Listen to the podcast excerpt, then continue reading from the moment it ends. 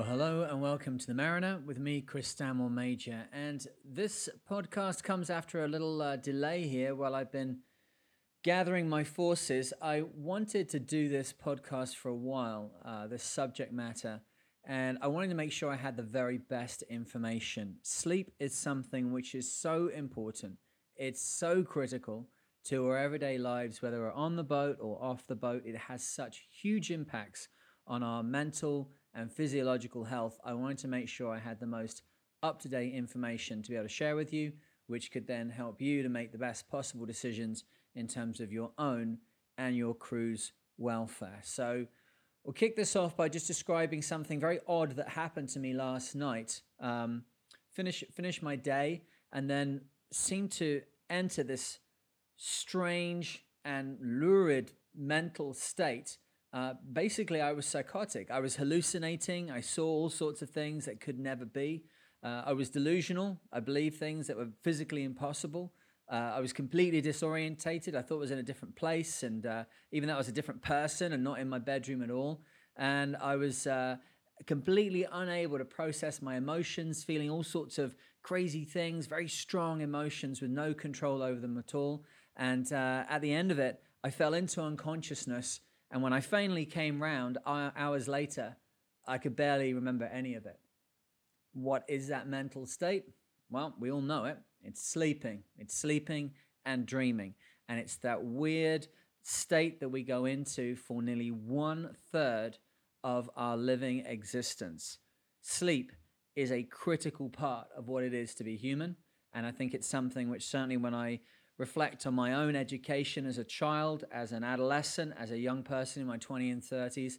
I had a particular view of what uh, sleep is, uh, a view which was very much uh, pressed into me by a naive educational system, by a, an educational system that didn't have all the information, and by that other great source of information we have about the world, the media and the things that are created to entertain us and keep us stuffing popcorn into our faces those sources are not up to date. Those sources are not realistic and they're not giving us a fair view of what's going on. I wanted in this podcast to put forward to you some information that may well be new to you, but isn't really new in sleep study world, and give you a grounding in quite how important sleep can be.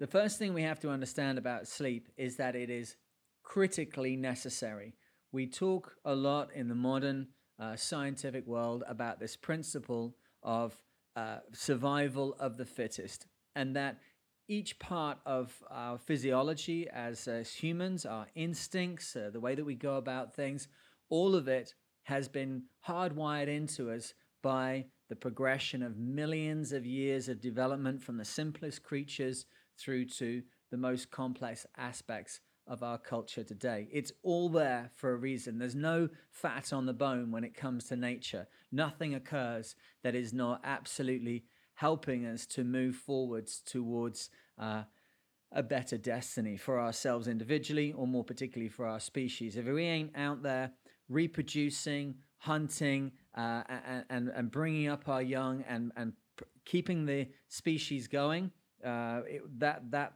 activity, that action, that um, characteristic will very quickly be dropped from the gene pool. And yet, we all engage, if we do it correctly, in seven to nine hours of sleep each night, which effectively stops us from hunting, stops us from defending ourselves, puts us into a state where we are critically uh, susceptible to hunters coming after us, other predators, and yet all mammalian animals do this pretty much in the same kind of um, uh, method that we do, whether they're awake at night and sleeping on the day, or whether sleeping at night and awake in the day as we are. But each animal takes a decent percentage of its existence and pours it into sleep, and while sleeping, engages in the same kind of sleep levels that humans do. So, why would it be that this thing is so important if it puts us at such a disadvantage? Some of the things that I have come across and I have actually perpetuated in my own way uh, during my career at sea is a kind of um, sleep machismo, kind of like a hero style. And actually, you know what? I'm, I'm a big fan of Arnold Schwarzenegger. I've got a lot of respect for a lot of the things that he's achieved. But one of his rules is that you have to like uh, sleep faster. That, uh, you know, six hours sleep is like all you need. And then you should be able to go and bust out success for the next 18 hours of the day. Every single part of sleep research that's been done um, during the period of time that Arnold Schwarzenegger has been a household name has absolutely categorically uh, shown that that is completely and utterly wrong. And we unfortunately live in a world now where too much of the th- stuff that's inside our heads is of equal weighting in terms of facts, even though one comes from someone who is, in this case, a bodybuilder, a movie star, and a, and a statesman and the others coming from people that are pouring their entire working careers into one thing, which is sleep research. The quality of the information coming from the sleep researchers. They're not on like some secret kind of mission to to get people to sleep more so they've got more work.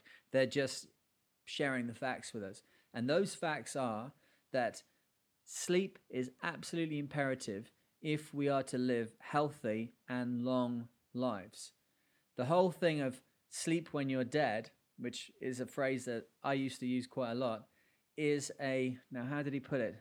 Uh, a mortally unwise piece of advice. Okay, now who is he? Who am I referring to here?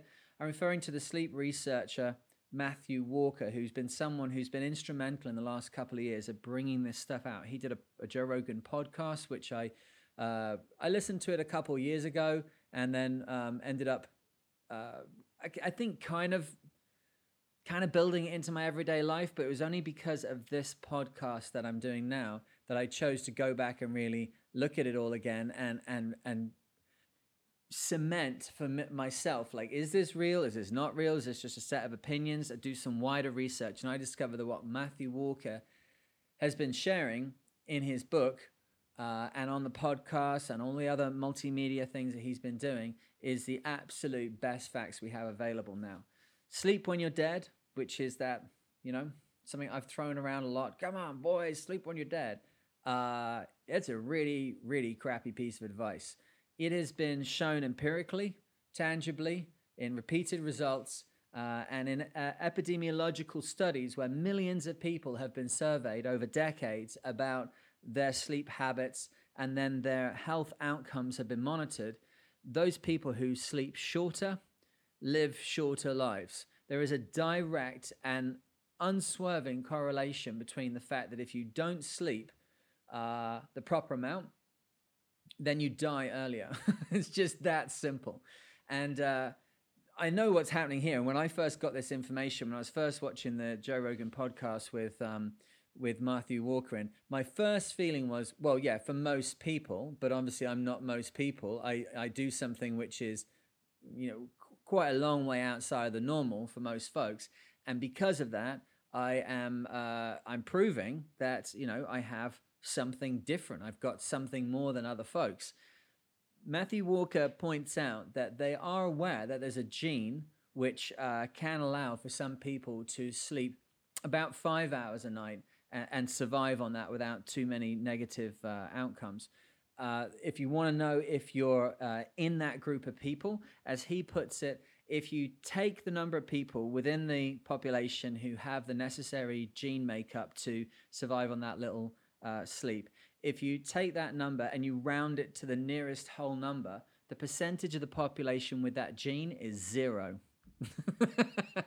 so whatever as, kind of aspirations you had that you're you're the one, uh-uh, it's not you. Yeah, there's like one in many millions of people are actually able to live with a smaller amount of sleep, and that kind of makes sense because. Um, it's not something that nature has ever really had to deal with. The only time in nature that animals um, will go without sleep is if they're in a starvation state if you're in a starvation state, the body, like out of you know a, a, a need to survive and continue forward, will uh, create um, uh, higher levels of a hormone called ghrelin. Ghrelin is uh, the, the the hormone which exists inside the brain and makes us feel hungry, makes us feel like we have to have something to eat. It produces ghrelin. Ghrelin leads to the production of dopamine. Dopamine keeps you awake. So, if you are in a starvation state, then you are more likely to stay awake because you need to go and hunt and forage and get some food into you, otherwise, you expire. If you specifically push yourself into a sleep deprived state, an interesting byproduct is that you start producing ghrelin. And when you produce ghrelin, you produce dopamine. So if you are uh, pushing yourself to be sleep deprived and then you start to produce ghrelin, you get hungers and you start to feel pretty bad with it. You'll then start to produce dopamine and then you will stay awake. Is this kind of, oh, well, here we go. We found a way of shortcutting, isn't it? We just make ourselves stay awake, we'll feel hungry, and then we'll be awake. Well, Yes and no. In the short term, that's going to work absolutely. But what's the downside of not sleeping? Well, let's have a look at it the fact that there are people who have tried to push the world record for staying awake. And the world record at the moment is somewhere over 11 days. The thing with the such a record is that those people that go down that path to try and challenge the uh, accepted uh, wisdom on this stuff start to exhibit hugely strong hallucinations, disorientation, paranoia. People are starting to lose the plot. Okay, now we can imagine that if you're awake for three or four days, if you're trying to push for some kind of crazy world record, okay, yeah, you might start to lose the plot. I totally get it. But when does that cut in? An interesting threshold in this is that after 20 hours without sleep, you have the same mental capacity as someone who is legally drunk. Yep. 20 hours of sleeplessness. I guess that's so you what wake up like at 7 in the morning. By 7 that night, you're going to be on uh, 12 hours. Another 8 hours later, so by 5 or 6 the next morning, you're going to have the same mental and physiological capacity as someone who is legally drunk.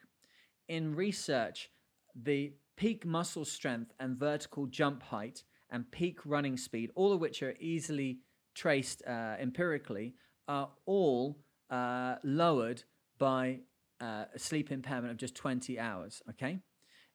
And to the how how big is this? Well, we're looking at the fact that it's up to 30%.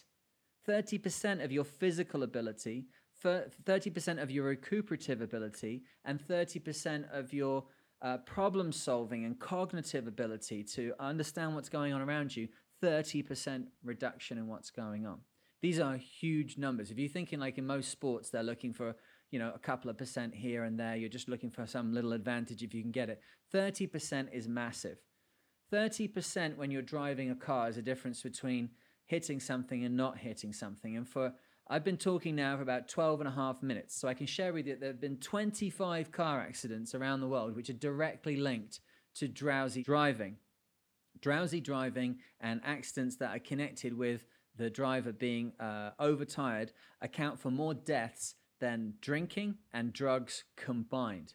And the thing which is an interesting characteristic which affects us as sailors is the fact that, or the safety of us as sailors, is the fact that whilst your um, reaction time and your uh, ability to comprehend what's going on around you may be delayed or suppressed by drink or drugs, if you go into a micro sleep, which is a tiny moment where the brain just shuts down because it's so desperate for sleep that it just shuts down momentarily, your eyelids may not even close completely. During that moment, there is no reaction. It's not like you hit the brakes late, is you don't hit the brakes at all. If you're on a boat and God forbid you are stupid enough to believe that you can drink whilst operating a boat, uh, it's you know your your ability to know what's going on around you is going to be reduced. But if you're uh, having a, a micro sleep whilst on watch and something happens, there is no reaction at all. Micro sleeps might be, you know, between one and five seconds. People always ask me, how can so many people be found in the water?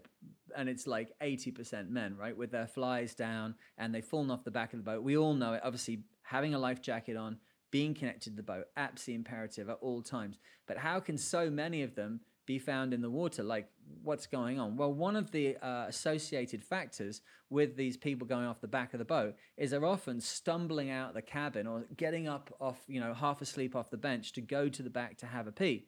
At which point, the uh, tiny little stability muscles that help us with micro balance are not functioning properly because it's one of the uh, side effects of having sleep deprivation if you get someone and put them on one of those balance boards, it's like basically half a basketball with a piece of plywood on the top of it. That's microbalance. That's your ability to just stabilize yourself in a very small way. That is being on a boat. We all know that. Now you're standing at the back of the boat and you've got one hand on the backstay and you're having a pee. That micro balance, that ability to assess what's going on and react quickly is 30% at least down because of sleep deprivation. So for us as sailors, we need to be very aware of where sleep comes in the hierarchy of our safety. We're all aware of the fact, of course, that if you're going to do offshore sailing and you're going to be at sea for longer periods of time, um, sleeping is something which we have to work out how to regulate. Now, for me, when I've been at sea uh, initially, I was at sea uh, on a tall ship and we did four hours on, four hours off. And the uh, chief mate was a guy called Steve Byrne. Hello, Steve, if you're listening. Fantastic sailor and a fantastic mentor for me in my early years at sea. Um, Steve, with a military background, with a Navy background, uh, between him and the captain, they had us on a four hours on, four hours off watch system with a dog watch in the afternoon, which allowed us to kind of rotate through the watches. That kind of system is widespread amongst sailors uh, on, on, on smaller recreational craft, but it may not actually be the most intelligent uh, thing to be doing. I've done four hours on, four hours off. I've done four hour watches with a dog watch in the afternoon to, to move you through the watches. I've done the Swedish system where you do longer watches in the day and shorter watches at night. I really like that one. A lot of my time at sea with the Clipper race, we did six hour watches in the day and three or four, I can't remember, it was four hour watches at night. Um, for me personally, as a sailor, uh, when I'm doing stuff solo, it's a little bit more tricky, but I have had to understand over time the fact that I would. Um, although I would try and push myself to uh, to to like not sleep and not sleep, uh, you know, only get two or three hours sleep and all this kind of stuff that we say, my view on reporting that has changed over time. I think because um, there's this machismo, as I say, in sailing of like, oh, I only slept for two hours, I only slept for three hours. There are bits where you have to do that. Like I've been awake 48 and 72 hours many, many times but there's a, a you start to report them as though that's some kind of like grand escapade and something you should be super proud of and didn't you do well because you stayed awake for so long the fact of the matter is that when you're doing this big offshore stuff there's many many periods where you can actually set all your alarms set your active echo which tells you when you're being scanned by a radar uh, set your radar on a watchman um, basis so it basically it, the radar wakes up every five minutes scans 20 or 30 times you have a little guard zone, as it's called, electronic kind of uh, ring fence around your boat. And if anything's inside that area when the radar scans, it'll set off an alarm. So you've got your active echo, you know if you're being scanned. You've got your radar set up so it's being economical, but it tells you if anything gets too close to you. You've got all your alarms on your um, NKE or your Raymarine or your or whatever it is, your autopilot system. So you know what's going on, and then you can go to sleep. Now, are we all breaking the most fundamental rule of, uh, of the international collision regulations that you should be proceeding at a safe speed with a uh, suitable watch. The solo world is always on the edge with that. I would say that these things I'm talking about is how we sail when we're in open ocean, very, very far from the shipping lanes. If you're in the shipping lanes, you just have to stay awake and man, it's awful. But once you're away from that, what kind of cycle do we actually get into? yeah, there are bits where it's like that two, three hour days. I got to tell you, there's heaps of bits where you get easily eight hours sleep a day. Shock horror. There you go. Well, that's why I'm so slow, and that's why I can never win a race. It's because I'm sleeping too much. Maybe, maybe not. I think if you actually dug down to the bottom of what people are actually doing out there and cut through all the bullshit, they're actually sleeping quite long periods. Now, are you sleeping all in one go? No, you need to break it up. Are you sleeping continuously? No, because you still need to do that thing where you wake up every 20 minutes and you break your sleep cycle, you look at the instruments and then you go back to sleep again. You're you're damaging how you sleep, but you are at least trying to seek out a very decent amount of sleep because if you start to reduce people's uh, sleep over periods of time, again, more research has been done on this. You can see people's uh, mental capacity and their ability to um, rationalize their emotions um, you can see that taking a nosedive. And the research shows that there's no indication that even after two or three weeks of doing this, that there's any kind of stabilization. You just continue to get worse and worse and worse until in the end, of course, you make a mistake. And I think it's something I wanted to say about this with the um, with with the, the the view of like um, solo sailor sleep patterns. I've been one of the people that has um, uh, promulgated this idea that you you know you hardly sleep at all. It would petrify me if people were taking that, which really is kind of like a thin slice of the experience I have at sea, and then extrapolating that out and trying to live that at sea. I think that's I think it's mortally unwise advice, as as Matthew Walker said. So uh, be very aware that um, you know if you're on your own, you need to try and find a way to sleep as much as you can. If you're in a group, if you're in a crew, if you're on a boat, you need to start thinking about uh, sleep as being not a part of the day where the crew are useless and become cargo, but a part of the day where the crew are recouping and revitalizing themselves, re energizing, ready for the next onslaught. A well rested crew is, is much safer and much faster than a crew which are uh, not taking sleep seriously. In the military, they say sleep is a weapon. Basically, when you're looking at numbers like that of like 30% difference in the ability of people who are well rested versus those who are not, uh, the group, the squad, the battalion, the the crew of the fighting ship, whatever it is that have slept more, are going to outmaneuver and outpace and and outfight a group who uh, are not well rested. That's just a fact. Sleep is a weapon. So as we go into sleep, then as we start to get into uh, this uh, this thing which we've all done tens of thousands of times, uh, what's really going on? Well, we have an increase of the uh, hormone melatonin. Melatonin is in the body. It's um, created and affected by uh, increasing and decreasing light levels. So as we get towards the end of the day, the sun starts to go down as it is just now outside of my window. It's uh, what time is it here now? It's 4:30 in the afternoon in Nova Scotia. The sun has now dipped behind the trees. There's no more direct light coming from the sun. It's just the sky lit up now. Another hour and it's going to be pitch black. And naturally, a part of me inside is going like, okay, not too long till sleep now. And you get that kind of warm, cozy, get the fire on, get the TV on, get the family around, whatever it is that's going on. You get that kind of like, hey, let's just, you know, why don't we just hibernate for a little while? That feeling that's coming upon you there is very basic and it is created by melatonin. Melatonin, as we say, is affected by light levels, which is where we keep getting this piece of advice coming to us from all different corners that we have to be very careful about the amount of electric light and the amount of screen time that we have as we go into the evening. You'll see on your Android or iOS device, even on my desktops and stuff here, they will naturally dim and go to a more yellowish color as it goes into the evening um, to assist me as a biological entity going into the next state I have to go into at roughly this time of the uh, you know cycle that I'm going to need to go to sleep. That yellowing of the light takes the blue out of it, and it's the blue light particularly which suppresses melatonin. Melatonin, as it reaches its critical peak, is the thing that then sends you off to sleep. If you are sitting in bed and looking at your screen and, uh, and playing around on your iPad and doing that kind of stuff, which I definitely do, um, it can delay the release of melatonin for hours. And that means that it's then very difficult. Not only is your brain filled with all sorts of things which you're now thinking about and worrying about and all the rest of it, but the melatonin levels have been affected to a point where there's no particular chemical impetus for you to go to sleep. So, um, being aware of this is uh, super important. It's also, of course, one of the ways that if you are dealing with jet lag, if you're moving backwards and forwards when you get to your new time zone, if you don't feel like going to sleep, taking melatonin um, as a supplement at that point can artificially give you the, the chemical impetus to go to sleep, and then you can get to sleep on time and function in the new time zone. So a little little tip there.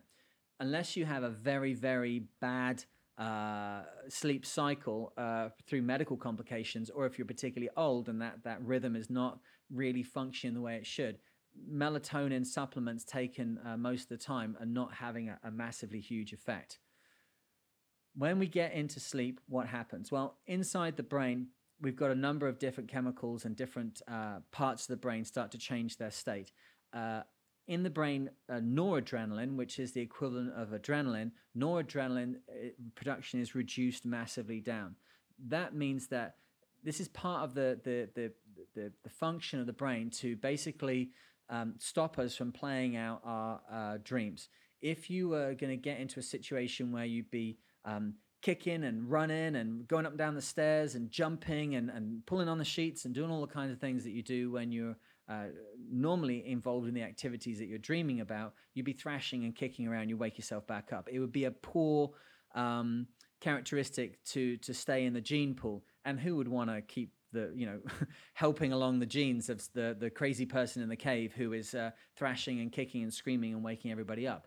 That has been ejected from the gene pool already. So as we go to sleep we go into what's called muscle incarceration where we're unable to move adrenaline dips and we don't feel the same levels of fear and anxiety that we would feel if we were experiencing these things in everyday life. Interestingly if you are woken up adrenaline peaks and if you were having like a crazy dream you wake up oh my god in a in a in a in a massive panic sweating all that kind of stuff part of nightmares because the adrenaline then is released at the point of waking up but muscle incarceration occurs and at that point um, there is an opportunity, and I've experienced this well many times. If you're a sailor and you're on watch, I used to get it particularly when I was um, when I was in the navy, and I would like I would fall asleep on watch, uh, which you definitely were not meant to do. And then part of my brain would kick back in and go, Jesus, you shouldn't be asleep now. Wake myself back up, but I'd be unable to move. And in uh, Newfoundland, the culture there calls that the old hag. It's like there's an old woman, so they say, the spirit of an old woman is sitting on your chest and you're unable to move. So the old hag or the hag um, is when you wake up and you are unable to move. You're like paralyzed. And personally, I find that hugely anxious moment, and it's only over uh, many years of experiencing it and now being able to pull into my semi conscious mind okay, this is what's going on. The only solution is to calm your breathing down, go back to sleep, and kind of reset, and I can get myself back out of it. But that muscle incarceration is there to stop us from acting out our dreams. If you wake up too early on watch, or if you wake up unexpectedly or something and you end up feeling like paralyzed, it's because these chemicals are still flowing. Okay, now inside the brain, parts are shutting down, but other parts are starting to wake up. Parts which are responsible for muscle coordination and for the eyes, they're starting to wake up, even though you've got your eyes closed and you're not moving. But the stimulus centers in the brain, which control those things, are waking up. The other part which is shutting down, though, is the frontal cortex. And the frontal cortex is where your awareness of who you are as a person exists, the, the part of the brain which is kind of like the captain of the boat. That part of the brain is gone and that, that level of consciousness is now removed. So the other parts of the brain are then free to kind of spool and spin their tires and run around with their knickers on their head as much as they want. And that sounds somewhat uncontrolled and somewhat kind of crazy, but maybe therein is the the mechanism that nature has developed for us, which means there is such an evolutionary emphasis on this activity. Anybody that is uh, pursuing and developing a hard skill, particularly music, I understand, is something where you can end up trying to learn things, trying to develop skills, and because the easiest way for us to learn anything is to chunk things into like bite sized bits that we can deal with, you can end up with a real kind of staccato, kind of um, uh, uh, janky kind of way of making your way through what should be a very smooth and flowing set of actions. Obviously, in music, it'd be very easy to perceive that because you wouldn't have the flow and the and the, the skill and dexterity of a maestro. Um, but those who study music particularly report that they can practice something and then go to sleep and wake back up the next day and have fluidity to their movement and get into this state of automaticity where they the actions they want to complete are automatic. We all had that perhaps when we were learning to drive, where it's really difficult and you're trying to concentrate and the windscreen wipers are going and the radio's on, and particularly if it's a stick shift, you're having to concentrate on that. And then suddenly over a number of lessons or whatever it is, it just starts to flow and it becomes automatic. And now, as for many of you, when I get in a car, I'm not really thinking, okay, I'm pressing the brake now, I'm putting the indicator on. It's just happening as an extension of the body. That level of automaticity is something that we are looking for as sailors to build into everything that we do, that we just look at exactly this point or we put our hand in exactly that point and everything just happens automatically to develop that automaticity, we need to practice. We need to practice these things as many, many, many times as we possibly can. We've all heard that practice makes perfect, but that's really only part of the story. In the podcast with Joe Rogan, one of the experiments that Matthew Walker describes is the fact that they send rats through a maze, and all of the different parts of the maze, you can imagine having like a, a, a different signal or a signature inside the brain. They can monitor the, the rats as they're going through the maze, and they can see it like A, B, C, D, E, F, G are the s- different steps of the instructions left turn, right turn for the rat as it goes through the maze. As they then scan the brain of the rat as it's asleep, they can again identify those signals, but now the rat is processing them at 20 times the speed. It really wants that food, so it wants to develop a level of automaticity to this movement through the maze so that it can get to the food uh, in a quicker fashion. So then instead of seeing A, B, C, D, it's A, B, C, D, A, B, C, D, A, B, C, D. It's going through and like repeating and learning the maze as it sleeps. The same for the musician who's trying to get that. Um, arpeggio or whatever it is uh, worked out. So I'm not particularly a musician, unfortunately, but the thing with all the notes going up and down, you're trying to develop that smoothness to what's going on. And sleep is an opportunity to uh, review and analyze information. What's interesting is that they have been able to. Uh, put a kind of figure on this and show that um, 30% increase, it always seems to be around 30%, 30% increase uh, of the um, development of a skill through sleeping on it. So we always hear this thing, don't we? Like, you know, going, to go and sleep on a problem. Um, sleeping on a problem is a very good idea. Practicing something and then sleeping on it gives the brain opportunity to come back, make new and novel links between different pieces of information to practice and visualize and kind of go through something. And therefore, even though it's been estimated that uh, visualizing and dreaming about something may only have 50% of the impact of actually practicing it uh, with your hands and with your body in the real world, 50% repeated tens of thousands of times during many, many sleep periods adds up to a whole lot of um, development in that skill set. So, sleep is something which is uh, uh, very, very important for us to be able to uh, analyze and work through what's going on in our lives. It also gives an opportunity to go through emotional circumstances and kind of review those and interpersonal relationships and situational kind of um, things within our lives and within the physical world around us to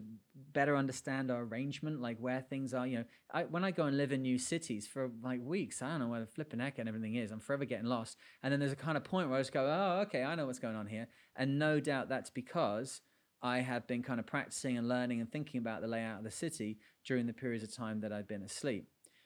In terms of the other functions of sleep, sleep is also the opportunity for the body to flush away uh, carcinogens and, and cancerous uh, cells which are produced in the body. All the time, we are producing cancerous cells, but those cancerous cells are picked up and, uh, and disposed of by mechanisms inside the body. Sleep is the time, the most important time of our um, uh, day when those, you know, you can drink as much green tea as you like, but in the end, you're going to need something a bit more. And sleep is the major time when when these cancerous cells are disposed of. Now, is this something like I'm just kind of putting out there, like with the the crystal sniffers and the uh, tarot card readers? No. Here's how it goes. Uh, the World Health Organization through its research, through people like Matthew Walker, has now un- now understands such a strong connection between shift working and sleep deprivation and cancer, particularly breast and prostate and um, bowel cancer, that the World Health Organization has now classified shift work that involves sleep deprivation as a uh, dangerous pursuit, a possible carcinogen. Can we get that any more clearly stated?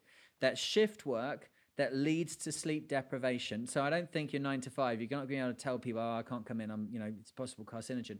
But if you're staying awake at night and you're getting sleep deprived, the outcome, the health outcomes, as they've been tracked for people that do shift work, which obviously is not part of normal human action, the overwhelming amount of obesity, diabetes, and cancer of shift workers has now led the World Health Organization to rate it as a carcinogen.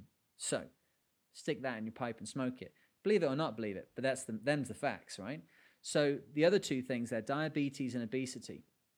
When you are getting to a state where you are massively sleep deprived, we mentioned that ghrelin is then produced in much higher amounts. Ghrelin is that starvation hormone which um, causes you to like you feel hungry and you want to go and get something to eat.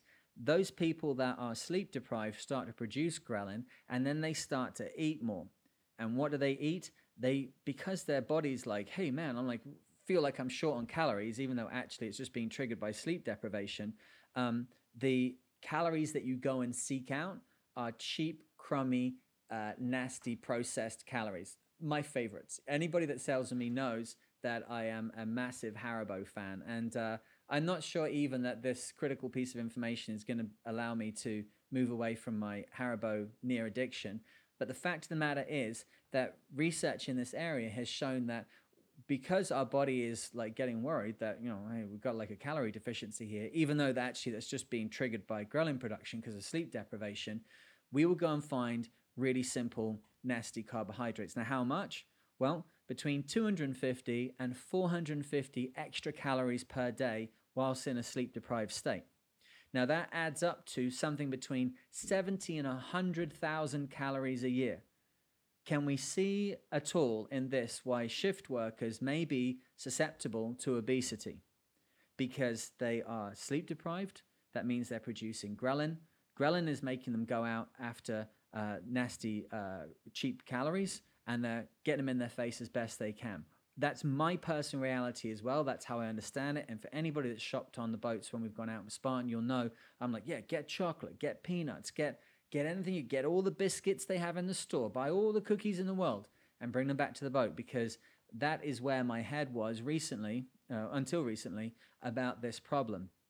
Now, there's something to be said for the fact that we need to be aware as sailors that if you're going to be awake all through the night or for large portions of the night, you need to be starting to think on a kind of four meal a day basis. You're going to be having something breakfasty you're going to be having something lunchy and i say it like that because you know it's never quite exactly the way it is at home is it? But um, you're going to have something around you know sundown time or just after and then there may be a requirement for something else between like one or two in the morning. But whatever it is we need to take as much uh, time and effort as we can to make sure that that is a vaguely healthy option and of course the only way of doing that is to basically remove the other options. Now I think technically this is me announcing my retirement from sailing because if I'm going out there and there's no chocolate and Haribo, I don't really see any point in doing it. But the fact remains that um, I don't think any of us are in any doubts now about the way that processed food affects our health.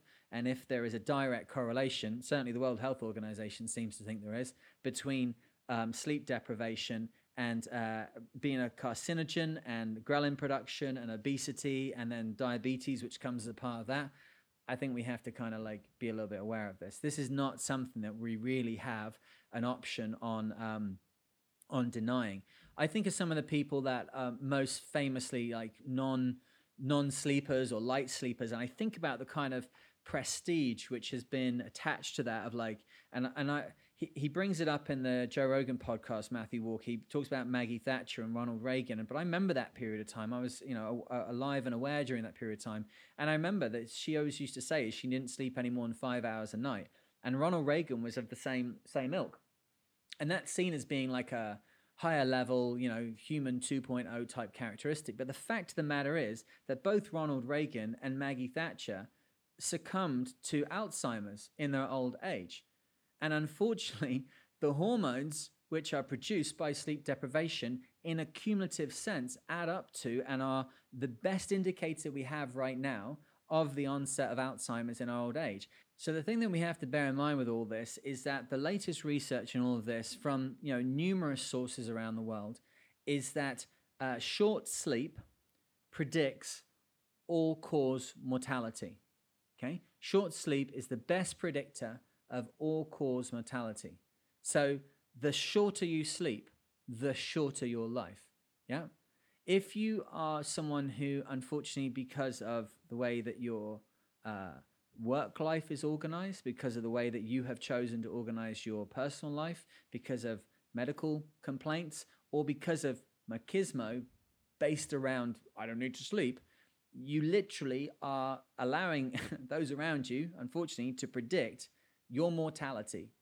It may be that other things get in there and, and uh, become a cause of that, but on the whole, the easiest way of understanding a premature mortality through all different causes is the fact that you're not sleeping properly.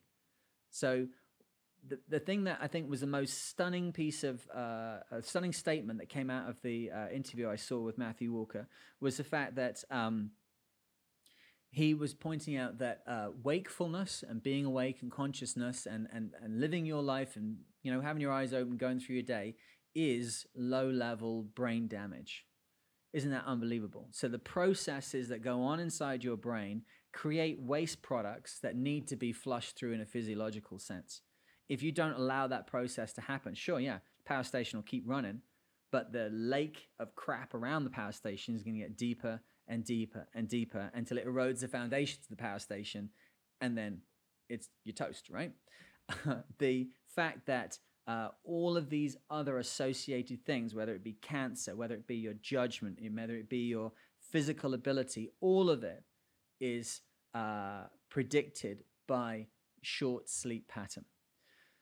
So what can we do about this? Well, as sailors, we're in a bit of a bit of a bit of a predicament. You're not going to be very famous on board the boat if you start saying, "I have to have my eight hours sleep."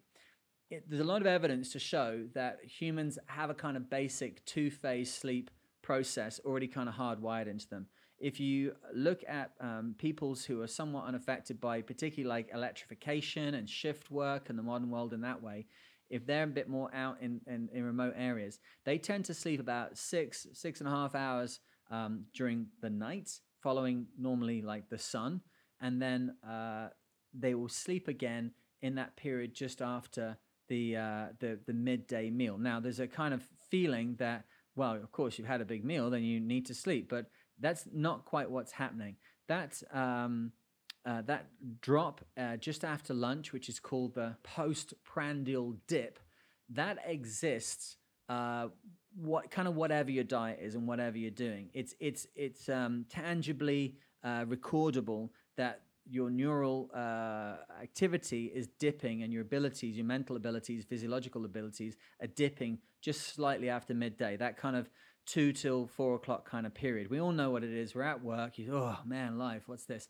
If you've got a high carb diet, um, I got to say, like, I am the biggest fan of bread I think there's ever been. Like, if I could open a bread factory, there'd be well, I'd just be one customer, would be me. But the uh, like big heavy bagels, stuff like that. I can eat two bagels back to back and then literally need to like fall into a bagel coma directly afterwards.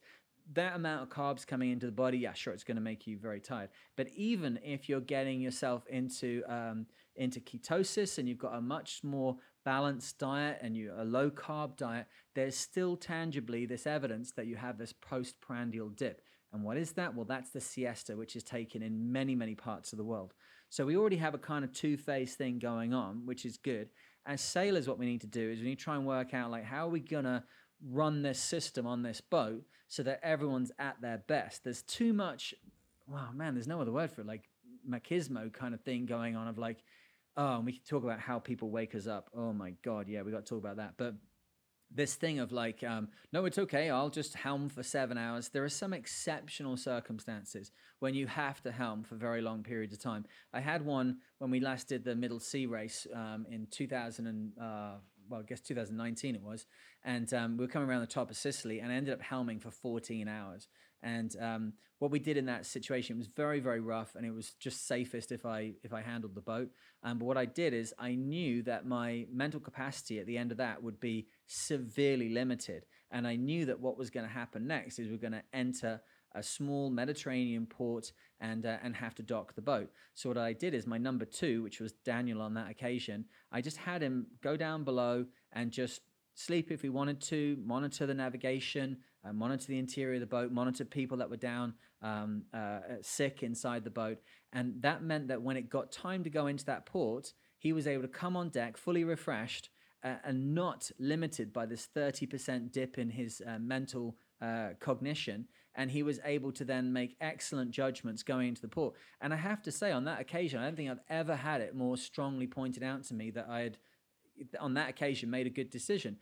I was driving the boat and, and I was kind of in a, you know, I guess I've been doing this a long time. So I was kind of in a groove doing that. But as we approached the port, I couldn't, work out exactly what the lights were. I couldn't work out the interrelation of the lights. There was um, a lot of jetties, and I still had a natural feel for the way the boat was handling against the wind. I did, in fact, end up parking the boat because my even 30% down, I had more experience of parking a boat at high winds, but I did it with Daniel navigating me to the berth.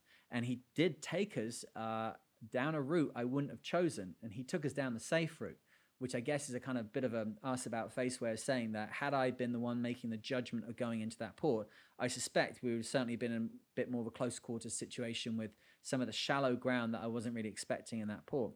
So to negate and under, to understand that I was going to have a dip in my uh, abilities, we negated that by making sure someone else was super fresh. So as sailors, we've got to be aware of that. Like you can't be waking people up. I can remember being a tall ship rigger and being called up um, and like literally pointing up at the rig, like, you got to fix that right now. And if Steve Burton is listening to this, he'll remember that moment. I think it was the fisherman staysail, like 50, 60 feet up between the masts on this brigantine, Jifeng, that we were running. And uh, I think the sheet had got itself wrapped below the stay, around the stay below or something. There was a knot in it. But at 18, just woken up, I made the judgment call of I'm just going to climb up the stay and release it. So I climbed myself up the stay, like 40 feet off the deck, whatever it was, and released it and managed to climb back down the staysail using the piston hanks as uh, footholds. But I think I fell the last six feet. I think Steve caught me because I didn't have the physical capacity to do it. I made an incorrect judgment. I should have been harnessed up. Now, at that time in that world, um, we were not actually uh, using the safety methods that we have these days. We would never leave the deck in that way uh, in, the, in on a modern tall ship, on a sail training vessel, or on any of the boats that I've ever been on since. But at that time, which was like 1996, sail training was a little bit different, and we were very traditional riggers. And I made a judgment call that I could get there and back down, and it wasn't going to be a problem in it at all. That was incorrect. Um, that kind of thing of when you're calling somebody up quickly, where exactly are they at? And I guess that segue enough into how do you wake people up. So, oh my goodness, I have been woken up by some fucking idiots, and I have no concept at all of what people think they are doing when they wake somebody up by shouting, Are you five years old? What is wrong with you? Somebody is 100% asleep. They are in an absolutely neutral state, and how you wake them up will then determine well, how they are for the next probably hour. Which, if you're doing, say, four hours on, four hours off, not that that's particularly what I do, but the next 25% of the next watch is going to be their, their mental state is going to be determined by how you wake them up. How much more does it take to get up close to somebody? Hey, hey, John, you you wake there, John? Yeah, give him a bit of a shake. You know, make sure your torch is not like bright in their face. Just angle the torch off to one side. Maybe that's a good time for red light. And they'll look at you and you give them a big smile. Yeah everything's okay. No problem. No problem buddy. You uh, you see you in a couple minutes. Yeah fine. Give them some time. That is very easy to do. And don't tell me that it's more efficient to wake them up by shouting. All that is is you're like playing out some kind of like issue you've got about your childhood. You wake people up gently and it maximizes their effectiveness both as a crew member and as a unit on board on the deck of the boat. Now, there may be some times when it is an emergency, and they will forgive you for the big wake up if they get on deck and everything's going sideways and it's just action, action, action. No problem at all. Maybe they'll even take some of that frustration and anger and turn it usefully into what's going on. But if you wake somebody up like that when there is no emergency, you're going to end up with people that are pissed off. You're going to end up with uh, a lot of kind of um, irritation between people on the crew they will just naturally have this like inbuilt instinct that they don't like the person because the person woke them up like that. The other thing is that when you're waking people up, sometimes you wake them and you wake them and wake them and they don't wake up and they just, you know, now it's not because they're dead, that, although it does happen, but it's because they're deep inside the uh, that deep sleep uh, portion of what's going on. They may be in REM sleep, they may be in that restorative uh, deep sleep, which is the you know, the deepest form of sleep that we can get to, where all the kind of good work and all the, the stuff is kind of flushed out of your body, all those nasty bits and bobs, which is sleep is there to clean out. If they're in that state, you don't just start shaking them more and more and more roughly until you get what you want. Just be somewhat like sensitive to the fact that they are undergoing some kind of bio. You're not like if someone's in the toilet and you're banging on the door, hey buddy, you got to come out of the toilet. You're not then like in the toilet wrestling them off the toilet and dragging them on deck they're engaged in a biological function which needs to complete. So what you can do, I've found, is you just go over, you give them a wake, you see if you can wake them up, see if you can wake them up, see if you wake, can't wake them up. Clearly, they're not ready to wake up, okay? Give them five more minutes, which, by the way, is not just an excuse for walking away and then coming back. It's five whole minutes. It's five times 60, right? And then give them a bit of time. Something inside their brain will have registered, like, uh uh okay, hang on, what's going on here? I may need to wake up. And they may already be coming out of it. When you go back after five minutes, they may very well already be ready to go. Also, calculate is this person like really, really essential to what's going on? Is this person like here to helm the boat? Is this person here to climb the mast? Is this person like the navigator? If there are any of those three things, you really want them to complete that, that sleep cycle. If there's any way that you can give them 10, 15 minutes of like, you know, wiggle room to just complete that biological function, they're going to wake up rested. They're going to have better mental and physical capacity. They're going to be more on side for what you're doing. And there's going to be an increase in like camaraderie inside the boat when you realize both as the person being woken and then later as the person doing the waking you are going to realize that hey this is a kind of like safe environment obviously if something's going on that's you know really fast then we've got to wake up fast but if it's not that we are actually caring for each other is a much much better place to be and don't think for a second that someone that's uh, half awake half asleep is not taking in what's going on around them taking in the way that they're woken up and that's not affecting their emotional situation. As we already know, if you are massively sleep deprived, your ability to emotionally uh, regulate what's going on around you is being damaged. And if you've got someone who's being woken up very roughly, regularly, they're going to have a very much more emotional reaction to that than you might expect. So, in terms of um, uh, uh, watches, how best to do that, people always ask me, "Is what watch system do I run?" I used to run. Uh, I run a variety of watches. So when I was on the Clipper boat, um, we would we had three watches. We were 21 people plus me. I was kind of floating outside the system. 21 people on the whole, and I would divide them into seven people per watch. It was a 68 foot boat. There was a lot for each person to do, and that meant that they tend to be stood up, which then means they're not getting all kind of rashes on their bums and uh, you know getting uncomfortable and cold. They're they're trimming, they're grinding, they're helming, they're naving, they're doing whatever they're doing. And then if they need more people, they'll go down below and get the next watch, whoever the next watch is, because that watch has already slept through one period and is now sleeping another period because we had three watches. Three watches of seven was much better than having uh, two watches of uh, 10, okay? Because there's, uh, there's more for people to do and it's more intelligent work for them to do and it is uh, a, a, better system in terms of people getting more sleep, okay? What I did is combine this with the Swedish system, which meant that we did six hour watches in the day and four hours. I remember now, it was four hours at night. I think I would modify that now to three hours at night because three hours at night means that um, you are, uh, you know, my, my experience so far is that four hours on watch, after the first hour, you look at your watch and go, oh man, there's still three hours to go. Like, this totally sucks. Particularly if it's a nasty night, it's cold night, whatever it is, right? if you've been on watch an hour and you're on a three hour watch system, you look at your watch and go, oh, it's two hours. That's like, that's not awful. That's like possible, doable.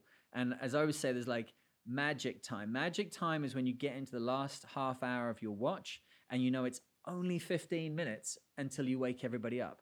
15 minutes. Anybody can do anything for 15 minutes. You know, there are people who have hyperventilated on oxygen, have held their breath for 15 minutes, in fact, more. So 15 minutes is fine. So actually, after an hour on deck, you look at your watch and go, oh, it's only an hour and a half until magic time. And then you get to magic time, which is 15 minutes, and you start, oh, hey, yeah, these guys are going to be coming soon. Brilliant. And then at quarter of an hour before the turn of the hour, then you go and wake the folks up. They got 15 minutes to go to the bathroom and sort themselves out and put their clothing on, get themselves organized. And they come up on deck a couple minutes before the change of the watch. They receive the information. They are rested. They are getting good information from people who are themselves well rested and part of a, uh, an intelligent uh, watch cycle, and everything seems to pass off a lot more easily. Um, what it meant for my crew on the Clipper race, though, with the four hours during the night and the six hours during the day with three watches, was that every third day you would get the two six hour watches off, which then meant they had 12 hours below decks. And again, as soon as I say that, I know there's people going, oh, 12 hours when you're racing, that's ridiculous, you know? It's not because sleep is a weapon. We had very little argument between any of the crew members. We had almost no accidents. We had a couple of cracked ribs, and we'd sailed 43,000 miles around the world with 22 people on the boat doing it. And we we had one rib cracked when someone fell backwards into a toilet. We immediately made a system so that there was, that aperture wasn't there and that wasn't possible. We had somebody else crack a rib when they were leopard crawling down the deck in heavy weather, and unfortunately, a wave dumped on their back and they, they cracked a rib. And the other one was somebody who burnt his hands because of an experience hoisting a kite, and he didn't notice that the line wasn't being tailed from between his feet, and then the kite opened. He tried to hold the halyard. So those three accidents in 43,000 miles with 22 people on board, and I would say a lot of that was to do with the fact that we were really monitoring um, sleep and trying to be as, as sensible of that as possible.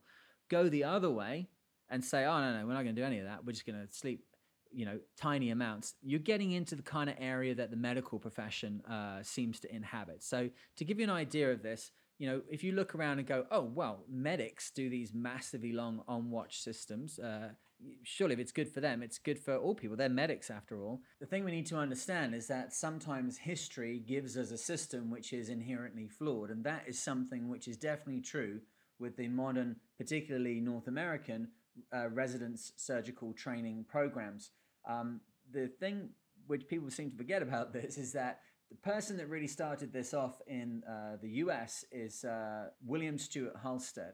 And he was uh, one of the people at Johns Hopkins University, along with uh, William Osler, who uh, started to create a program where people would be specifically trained in advanced medical procedures over a long period of time. They would reside and be residents of the hospital, be one of the senior staff, and in that way um, had exposure to a greater level of, uh, of medical knowledge. This began in the late uh, 1800s, and so we're looking now at about 140 years of the residence training program. The problem is, the problem is that old uh, Halsted was a coke addict, and uh, he set up these schedules and set up these schemes for people to um, learn and to um, take information from him, become better doctors. That's great. And pro- fortunately, he was also famous for being able to stay awake for hugely long, like superhuman amounts of time. Nobody realizing that he was a cokehead. The problem with that is that, like any good cokehead, he expected everybody else to go toe to toe with him on everything he did, which meant that people then were staying awake for ridiculously long periods of time. He fell into that addiction because he was also one of the people that was there right at the beginning learning uh, about the benefits of cocaine derivative um, analgesics like lidocaine and novocaine that kind of thing. But during that process became addicted. He knew that there was an issue that his coke addiction was a problem and he actually then started to go and get re- early form of rehabilitation at which point he became a morphine addict. So we can kind of see what's going on here. But that process of people still going toe to toe in their training with uh, Halsted still exists now. To give you an idea, in um, North America at the moment, the, the, the rules as they are is that there's an 80 hour weekly limit averaged over four weeks. Okay, so 80 hour a week working uh, over four hours, 10 hour rest period between duty periods, and a 24 hour limit on continuous duty Okay, now that sounds like pretty reasonable. I think people have kind of got used to that. It's complete tosh. If you compare it to the European system, not that I'm predicating one over the other, but they have a 48 hour working week averaged over uh, 26 weeks, and 11 hours continuous rest are stipulated per day, and one day off each week or two days off each fortnight, uh, and then 20 minutes of continuous rest every six hours. That's very different from the North American system. And you should know that um, if you have uh, uh, uh, somebody coming to deal with you who has been working like a 30 hour shift, which is not that uh, uncommon for junior residents, they have a 460% uh, greater chance of making a diagnostic error. Yeah. And if you have uh, somebody that's going to come and do surgery for you, some kind of elective surgery, um, if they have had less than six hours sleep in the last 24, you have a 170% higher chance of there being some kind of major uh, surgical blunder, like uh, uh, some kind of organ damage or, or, or, or, some kind of bleeding or what have you that uh, could be avoided had they slept more. Because we know now, you should have got it through this podcast and any other research you've done, sleep is so important. The um, likelihood of this stuff uh, changing within the medical profession uh, in the near future is quite high because uh, obviously other territories of the world they've, they've twigged onto this they've changed it but it's a highly contentious uh, issue in the uh, in the US um, where people feel that they, they shouldn't be limited in amount of hours they're doing because they're still trying to go toe to toe with the cokehead. Um, it's not smart. I think in business, a lot of businesses now are starting to understand a lot more about this kind of thing with sleep. Um, every piece of research that has been done has shown that uh, employees which are underslept take on a lot less challenges uh, in their work and will try and seek out anything they can do which is um, low grade and doesn't require much of their effort because they're asleep. They're much more uh, likely to engage in what's um, known as social loafing, which is the fact that they will just basically ride on the skills of somebody who seems to be working hard and just kind of be the, the, the cheerleaders in the background rather than throwing in creative solutions and novel solutions to difficult problems. How does this translate to the boat? What this means is that you have a couple of people on the deck who are giving it their all, and then everybody else is just kind of like chiming in, just kind of you know that thing like if you're married and you um you you develop like fantastic timing particularly as guys fantastic timing for getting up at just the last moment when all the work's been done and going can i help? Like like somehow you're helping because you're on the cheerleading team. Um, the correct time to jump in is much earlier on when the thing needs doing. On board the boat you'll get that that people will just be kind of sitting there slowly, you know, click, click, click, rotating the winches and kind of looking at the sails a bit. And maybe once in a while they'll trim a little bit. Um, that's if you're racing, they're basically useless. They're, they're, you know, you can be out cycling on a bike and doing big mileage. You can be on a stationary bike with the wheels going around uh, and not moving at all. And that's pretty much what people are when they haven't slept properly. They're not more efficient, they're not more productive because they're awake for longer. Um, I liked in the interview that Matthew Walker did. He said, "Why would you bother taking twice as long to boil water at half the heat when you can get the job done in half the time at full heat?" And people who haven't slept properly are just at half heat. That's the deal. Yeah, their body's there. Well done. The husk has arrived on deck. Fantastic. Now we can all relax. They're much more likely to be engaged in uh, uh, um, uh, dangerous activity through a lack of um, you know cognitive performance because they're asleep. They're much more likely to get involved in a situation where they mess something up and slow the boat down. Is the boat faster because uh, people are sleeping less or is it faster because you do your evolution smoothly you do them cleanly? Look at the navigator. Look at whoever's in charge of the met. Trying to uh, do you know meteorological calculations and work out what's going on. Yeah we've all got computers that'll tell you which way to go but those computers are only good as the person that's operating them and as good as the information that's coming in. How many times have I been half asleep and I'm actually dealing with the wrong grib overlaid onto my uh, onto my chart plotter or onto my computer, and then made a decision about which way to go um, be, based on crappy information, an old grib, or I'm, I'm looking at the wrong time, or I made some like simple basic error. I go on deck, you know, big big boat like an IMOCA 60. It could take me 45 minutes to change a sail, change course, and get going a new direction. I then come back down below. I start looking at it and go, oh, Jesus Christ, I've got the wrong grib. Uh, and then I realize, man, I should be where I was. I've got to drive the boat back. I've got to come off the zero and come back on the jib. Like, do you really think that I'm just like, hey, I'll go and do that right now? I'm like, nah, man, we'll just go in this direction for a while. I'm boiling the water. I'm boiling the pot on on on half gas, right? And that's not smart. So um, interestingly, as well, that research has been done looking at um, the performance of leaders. Uh, you know, in in the business uh, workplace, your ability as a leader to to to be in charge of other folks uh, is vastly reduced by not being able to sleep properly. The, the prefrontal cortex, which is that part of your brain which deals with you as a conscious, cognitive component of the universe, the rational decision making, the problem solving, that part of us develops last in the brain.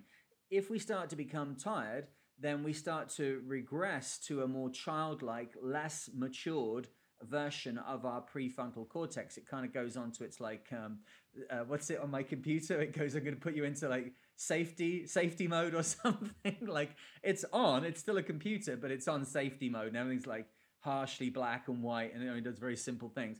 You might be there on safety mode. Um, with your prefrontal cortex shut down, with this more childlike uh, sort of state, basically uh, being in charge of your your processes, but the parts of your brain which are uh, more dealing with emotion, they flare up during this period of time where you're heavily sleep deprived or, or on the edge of sleep depri- deprivation. Um, so you've now got a child in charge of the boat, awesome. Uh, a highly emotional child in charge of the boat, doubly awesome. And that uh, child's ability to problem solve and uh, and their uh, motor skills are also reduced. it's like this can't end well, and that's where you get really bad decisions from captains. That's when ships crash at sea. That's when um, you know you go, hey, yeah, absolutely, let's send that guy out the rig, and then that person gets thrashed all around the rig, or you make some tactical uh, error, or you make some error like you don't turn the gas off, or all that stuff starts to happen. But the captain who is sleep deprived is um, is a problem for a crew, and you have to really watch that. And there seems to be again this kind of tradition in sailing, a bit like the medical profession. I think we're we're on deck, like trying to go toe to toe with with Nelson or with um, Admiral Nimitz or with you know pick pick your person, Paul Cayard or whoever's your the person you think of when you're going to sea, and you feel that you have a, a an understanding of what they did. If they were a brilliant leader the chances are that they're actually sleeping quite a lot. Yeah, you have no personal knowledge of how this person engaged in their business or engaged in their career. And um, if you are trying to like put on a performance of uh, Horatio Nelson or or whoever it is, Jack uh, Jack Aubrey, or if you're trying to put on that performance, that's all it is. It's just a, a, version of what you think that person acted like and how they oh they're always awake, they're always on deck, and probably not actually. You know they would they for me personally as I do more and more miles, that time off watch, I see that as being so important. I'm down that companionway fast as you like, and I'm into my bed as fast as you like because the time when I'm most tired is when I've just come off watch and the likelihood is that those people who are coming on watch are like awake and alert and know how to do things. Their period that they're going to be at their best will decrease over the next two or three hours. So i want to get my sleep done as fast as i can because the most likely time they're going to wake me up it, computers. I hate computers.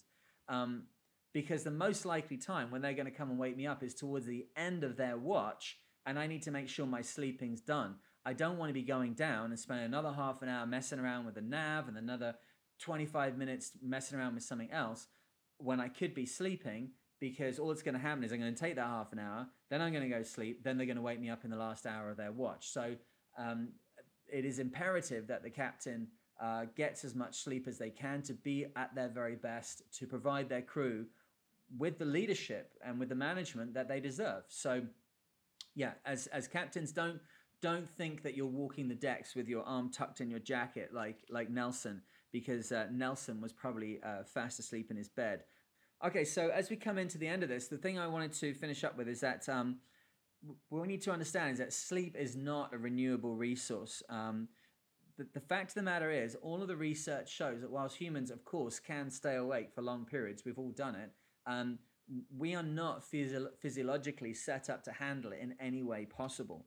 And the research that has been done on this stuff um, by people like Matthew Walker um, shows that just going down to four hours sleep uh, for one night can show a dip of up to 70, 70, 70% reduction in critical anti-cancer immune cells. Um, these natural killer cells, which are in our bodies, which um, capture and take away and destroy the cancer cells which we produce every day, every hour of our lives, we're producing small cancer cells.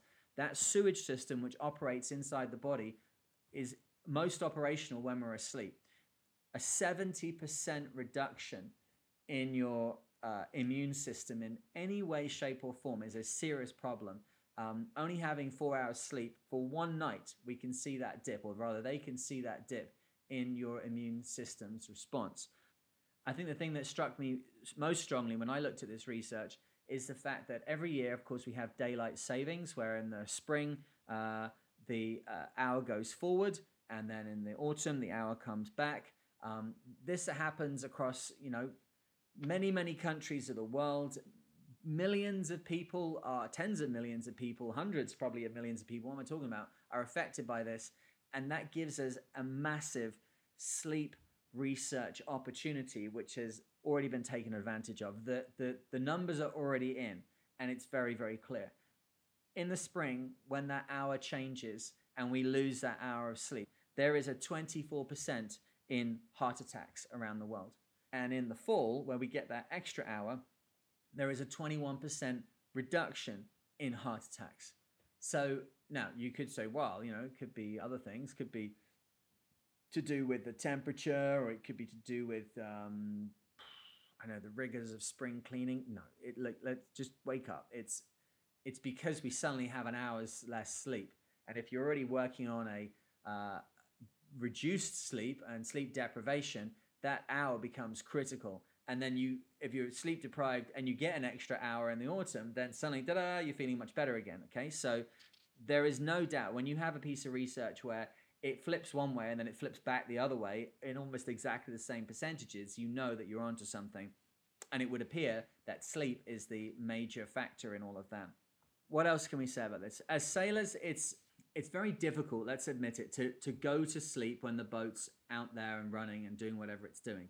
As the captain, it's very, very difficult for us to fall into a deep and restorative sleep for a short period of time. We don't do this all the time. That's what we have to understand about the differences between history and the modern day. When we talk about people on whaling ships setting off around the world, setting off from Nantucket, setting off from East London and from Nova Scotia, setting off uh, out into the Pacific to go and um, hunt whales and, and, and reduce the spermaceti into whale oil, they were gone for between three and five years. They were on a watch uh, system and their bodies became used to it. That is not to say that they uh, somehow negated all the effects that we're talking about now, but in terms of getting sleep and getting rest and being able to restore themselves, they were out there for much longer periods of time and they were much more likely to um, find some kind of natural rhythm which allowed them to exist uh, in that way. When we're going and doing two weeks across the Atlantic, or we're doing an overnight race with friends, or you have no build up to this, you have no um, special powers, you have no, as we've learned, genetic uh, predisposition that helps you in this.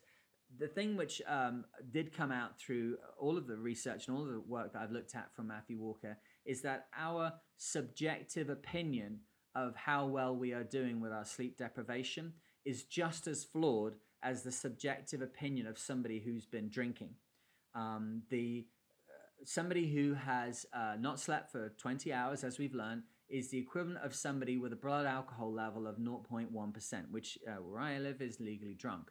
So, would you watch somebody drinking at the bar uh, get to a point where they were like, okay, I'm leaving now and I'm going to go get my car. Clearly, their ability to make a decision about what is going on with their drunkenness is reduced by the drunkenness. Their ability of how clear they are is reduced by their drunkenness. Their subjective awareness of their mental state has been altered by the chemicals that they have taken in. Same thing with sleep deprivation. For a person who is sleep deprived, they are not able to make a good judgment about the level of their skills because they are sleep deprived. And yet, objectively, clearly, the person at the bar who's been drinking for the whole evening is not in a safe condition to drive, he's not in a legal condition to drive.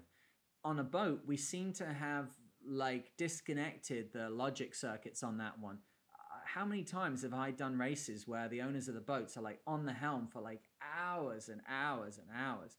And really, unless they are like seriously skilled, like seriously skilled. The fact that they can uh, they can handle a 30% reduction in their abilities and still be ahead of the rest of the crew. You've got some massive um, disparity between the captain's skill levels and the crew's skill level. If really a 30% uh, reduction in one person's skill level still equals better than someone who's well rested. So I think in sailing we need to again, it's a bit like the thing I talked about in a previous podcast of shouting. These these methods that we have, these ways of doing things, they're not set in stone. And a lot of the stuff is like actually created in the modern world, in the modern cruising world. When you're talking about like Eric Hiscock cruising under sail, you're talking about the 1930s, the 1940s, who were just getting going with what small boats are. You had at that time people who were coming onto small boats who were from big ships. Since then, we have a lot of people who are doing what they think it is that sailors do. And that's why, oh, you can't have bananas on board, you can't leave on a Friday, and you know, don't mention rabbits at sea and all this kind of stuff. Like it's all bunkum. Like it's it's all modern uh, tropes which have been mostly promulgated through through the media, like changing the name of a vessel. Like do some research. Commercial vessels change their names all the time. They had all sorts of things on board the boats. If they could get their hands on a bananas, you, you think that crew wouldn't be taking it on as a snack if they could do it. The reason they didn't have bananas on the boats or didn't like them on the boat, and I'm doing my little air quotes here, is because spiders tended to make their uh, nests up inside the bananas and then they all got transferred onto the ship and the ship was a great place for the spiders. It's not because there's something inherently wrong with bananas. Like wake up. So the thing with people staying awake for a very long time it doesn't happen in everyday life. People don't just stay awake for like 24 hours like willy-nilly. But there is a lot of prestige around it and we highly value people that seem to be able to do that. But are they really giving us the best result and are we not actually just watching the pot slowly boil, you know, and also getting ourselves to a point where somebody's going to make a mistake somewhere. So, at the bottom of all this, what do I do? What do I do? If I am on my own, I recognize the fact that uh, I am more likely probably to want to sleep at night. When the nighttime comes and the melatonin starts to kick in, I know that my biochemistry is going to push me towards sleep. Now, I also know that it's more difficult to see stuff at night. Um, it's more difficult to deal with complex problems up the rig at night. I can't see things in the water at night. So it's a more risky part of the day when the giant fireball in the sky goes around the other side of the planet. So what I have to do is I have to try and get myself ready for that. So I always do a really big uh, deck check at night. At night, I, that wouldn't be very helpful. Look, a good deck check at uh, sunset. Get out onto the deck, whatever the weather really check everything, check the backstay, check the forestay, check the, the furler units, check um, halyards, check anything and everything I possibly, possibly can. So at least as I go up to like midnight and one o'clock in the morning, at least I know the last deck check was six hours ago in full daylight. Next, I make sure that I eat quite early on in the evening, probably just around sunset. I know I'm going to feel a bit sleepier right then, and I try and have a, uh, a snooze around that time. Now, most commercial ships at sea will change their watches at around midday, around four in the afternoon, around eight in the evening, and around midnight. So, the most likely time for somebody else on another vessel to be awake and alert to my presence as a solo sailor is when they're at the beginning of their watches. So if I eat my meal at around uh, sun going down, which is like normally like seven o'clock, eight o'clock, and then I go into my first sleep period at around eight, I should uh, intersect with when other people are most awake with what's going on around them. I mean, commercial seafarers. So I go to sleep around then. Then I need to keep waking up all the way through. I am not in any way saying that this is a way of getting around the problems that we have with not sleeping. I recognize through my research, through looking at the stuff that Matthew Walker's put out there, that um, there I am damaging myself. There's no two ways about it. The question is only how can I keep myself safe and damage myself as little as possible. So I'll sleep after my meal. All of those uh, carbs going into me. Remember, we're eating between mm, between three and a half and five thousand calories at sea when you're doing solo work on the bigger boats. I'm going to feel tired then, so go for it. Go to sleep, and then back up and back awake by around 10 o'clock. Now I have gone down below and I have slept for 20 to 30 minutes and then an alarm goes off. I look at all the radar stuff and everything. I go on deck, I look and I go back. That is such a automatic part of my life at sea now that sometimes I'm not sure if I'm awake or asleep. I don't think in any way that I am doing a 100% job of being the lookout uh, on those circumstances. I have my active echo going, which tells me if I'm being scanned by another vessel. I have my um, guard zone set on my radar, and I have the watchkeeper function on. I have all the other alarms on. So basically, it'd have to be an unlit, uh, non well not unlit. No, that's not that's not fair. It would have to be a target which the radar couldn't see, and it would have to have no AIS contact, and it would have to have no radar of its own for me to be able to hit it. Now, there's plenty of stuff like that, but we're talking about the danger I put myself in, and then the danger I put other people in. I can limit the danger I put other people in. That's the moral imperative. And then, secondly, I need to limit my own uh, uh, danger with being asleep. So I go up and I look around. I can make judgments about other lights. I can make judgments about other squalls. I can make judgments about is there fog. Uh, I can make judgments about sea state. I can make basic judgments about the boat, and I know that that's basically all I can do in that. It's like a, a half look. There's, I'm being realistic. There's no way that I'm 100% giving it my all. It's not that I'm at like 30% operational. Uh, sorry, it's not that I've got 30% reduction in my ability. The half awake version of me that goes up and looks out the window is about 30% useful. I uh, sleep with my, uh, now where I am on the boat, I can have a clip which is long enough, which goes out the door, clipped on in the cockpit, and comes all the way in and comes and actually clips onto me where I sleep. So I get up, already clipped to the boat. I go outside and look, knowing that's about 30%. If I see something which is like a problem, then I need to stand and start bringing myself into wakefulness. And then I have checklists for everything I need to do. If I need to jibe, I have a checklist. If I need to tack, I have a checklist. If I need to go on the foredeck and change something, I have a checklist. Because if I don't, then I'm going to run up against the fact that I don't exactly know what I'm doing because my prefrontal cortex is shut down. I'm highly emotional. Um, and my ability to engage in this high level activity that I've chosen to do is vastly reduced. I'm forever taking uh, awareness of that uh, onto the boat with me and, and trying to operate it. After midnight, there should be a new watch and all the commercial ships that are around me. If you kind of take my uh, meaning on that, I make sure that I uh, drink fluids as much as I can So again we try and help my body in getting rid of all of these waste products.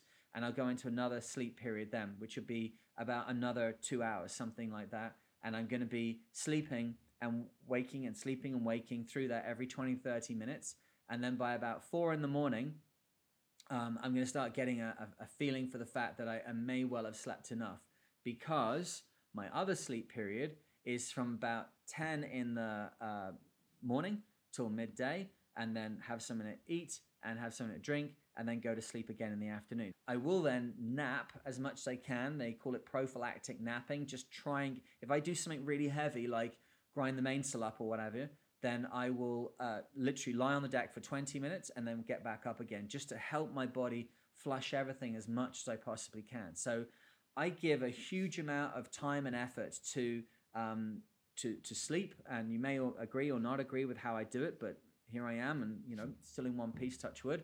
I was interested. I was approached by a group uh, here in Canada that wanted to um, do some uh, research on my on sleeping and all the rest of it. And I think I naively at the beginning of it, it was a couple years ago, and I thought, oh, this is great. They want to learn more about my superhuman capabilities so that they can, you know, push forward sleep research. And unfortunately, I realized in the end that that's not what's happening at all. They already know from all the research that I am damaging myself really badly. They just want to watch the process so that they can reinforce the information they've got and so they can learn as much as possible about how not to do things. So when I realized that, it was kind of like a ooh. So yeah, I, I I'm very aware of sleep as a performance enhancing uh, option, and I'm very aware of it as the most likely time I'm going to kill myself is when I'm half asleep. So I take it very very seriously.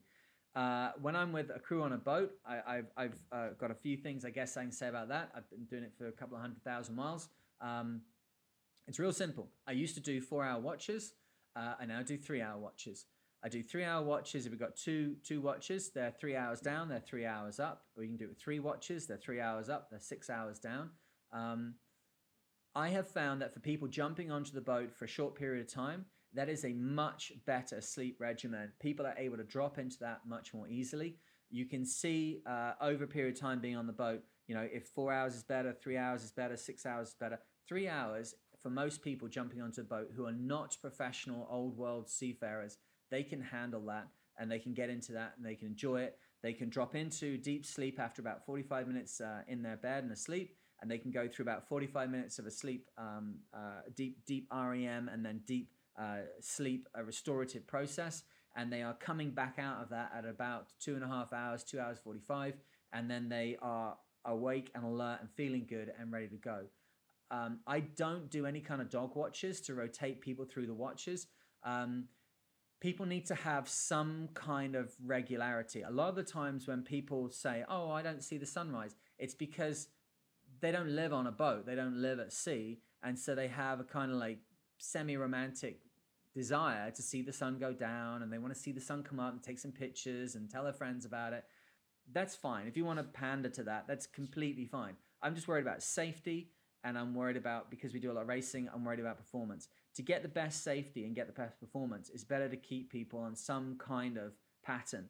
And so they know when they come up, the sun's going to go down during their watch, and then they know they're going to do two watches, you know, in the darkness or whatever the deal is. Um, they know what that is, and then they can run some kind of like awareness. If you want to engage in a psychological experiment of disconnection of expectation, um, the military do that all the time to um, disconnect you from goals and just make you kind of work and just keep dig, dig, dig, dig, dig. That's what they want you to do. Um, if people don't know if they're going to be awake or asleep, is the sun coming up, sun going down? Uh, you know, when when do we get up? What time is it? It starts to really unnerve people, and it starts to um, affect them quite a lot uh, over long periods of time. I notice when we do short races, um, if people are not kind of like controlled somewhat, like we do races like in the Caribbean, and the starts will be around 10 or 11 o'clock, and everybody wants to see the start. And normally, like say Antigua, we set off, we go off around um, Man of War, and then out towards Green Island, and people want to see that. They want to be involved in it. But if you don't push them, they will just literally stay awake until two in the morning, and then they all crash, and then the whole performance of the boat, the safety of the boat, goes into a nosedive. So you have to get very um, forceful as the captain to say, look, you know, it's three o'clock. You've got to go to sleep. You've got to go to sleep till six o'clock. And then, uh, then you're going to get to wake up again. And then going to be three on, three off. And then everyone will get into it. But if you don't force them into it early on, they will just stay awake. And then you have this massive crash. Overnight races are the worst because everyone thinks they can just stay awake through the whole thing. And they don't even realize because their subjective awareness of how their performance is affected by sleep deprivation, they don't realize how dangerous and how crap they are at three o'clock in the morning. Um, I think the other thing I'd add is that um, make sure, of course, that you know that you don't uh, run your own alarm on your watch. Um, they can wake all sorts of people up, and that kind of like personal thing of like, uh, have I missed my alarm? Have I missed my alarm? That all the time is playing on your mind. You can't get into deep sleep. The person who is doing the waking up is responsible for the people waking up. You can't put the responsibility for people waking up on those people who themselves moments before were asleep. That's ridiculous. The the person who's doing the waking up goes down 15 minutes before. They do the log, they wake people up, they monitor the people that are waking up and they make sure that those people come, you know, in, a in a in a in a safe and emotionally kind of like supported way come back to consciousness and that they have the right gear on and that they are, you know, safe. That people get out of bed and start trying to put jackets on. They've disconnected themselves from the boat. They're not holding on to anything. They're unaware of the fact that they're in rough weather and then they go flying across the room. That is the responsibility of the person does the waking up. You are responsible from the moment you go down until them being on deck for hustling and chiding them along. And if you forget to wake people up and then it's five minutes before the watch change, it's tough luck. You, you still have to give them 15 minutes.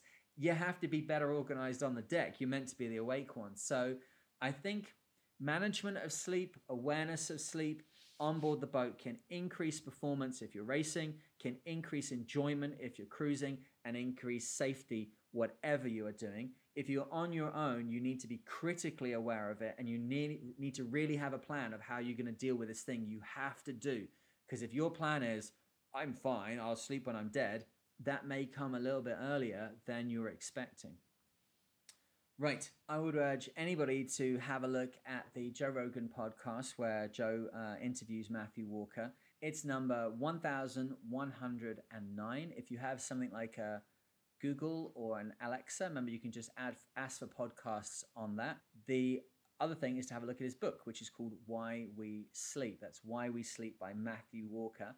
And, you know, if you've got like some really strong opinions on what you've heard here, then go and do the research, go and have a look at it, and then come back and write to me and tell you tell me all about it. Like I've been super interested to learn about this stuff over a couple of years now, but I would point you towards um, uh, a Wikipedia page which I found, which is called Medical Resident Work Hours. okay, and it has some pretty amazing uh, things in it. Which um, let me just read a couple lines from it. He says uh, effects on health, effects of sleep deprivation on residents. The evidence for harm to people who are deprived of sleep or work irregular hours is robust. Yeah, scientists don't say like it's dead cert. They say things like it's robust. Research from Europe and the United States on non standard work hours and sleep deprivation found that late hour workers are subject to higher risks of gastrointestinal disorders, cardiovascular disease, breast cancer, miscarriage, preterm birth, and low birth weight of their newborns. It has also been shown that slow wave sleep assists in clearing out toxins that build up during the day. Consequently, the disruption of slow wave sleep increases the level of amyloid beta, a protein aggregate commonly found in Alzheimer's, present in cerebrospinal fluid the following morning. Chronic sleep deprivation and the resulting fatigue and stress can affect job productivity and the incidence of workplace accidents. There are also social effects. Married fathers in the United States who work fixed night shifts are six times more likely than their counterparts who work days to face divorce. For married mothers, fixed nights increase the odds by a factor of three. So, Wikipedia may or may not be your chosen source of information. I don't think that on this occasion it's a political decision what they've written there. There are a lot of citations in that. There is no doubt, people, that uh, not taking awareness of sleep is extremely bad for your health. So, if you've got any thoughts on this, I'd be very interested to hear them. This has been a revelation for me learning about this in the last couple of years. It has fundamentally changed the way I speak about sleep, the way I go to sleep. I have now discovered that midnight actually means the middle of the night and doesn't mean uh, the last moment for me to be checking the virtual regatta or Facebook or Facebook Marketplace or whatever it is I'm doing. It's actually meant to be the middle of the sleeping period. So who knew, hey? So yeah, any thoughts on that? Put them to csmthemariner at gmail.com. I love getting the emails and very often read them out. And then we'll go through them in the questions and tangents episode later in the week and uh, have a get a feel for what you think about this. You got any experiences of sleep being dangerous? uh, sleep being a, uh, a negative effect on a boat, or is there anything positive that you've got from uh, from sleep deprivation? Some people find it to be very creative time of the of the of the day when they're sleep deprived and they can get more things out of that um, reduced function of their prefrontal cortex that reduces them to a, a, a child. yeah, it sounds awesome for creative things. Doesn't sound so awesome if you're in charge of a boat. So we come to the end of this. I hope wherever you are and whatever you are doing, you are safe and that you are sound and that you sleep soundly tonight and uh, wake up with less uh, amyloid beta in your cerebrospinal fluid. and you'll get that if you sleep between seven and nine hours. All right, I'll speak to you in the next one. Cheers.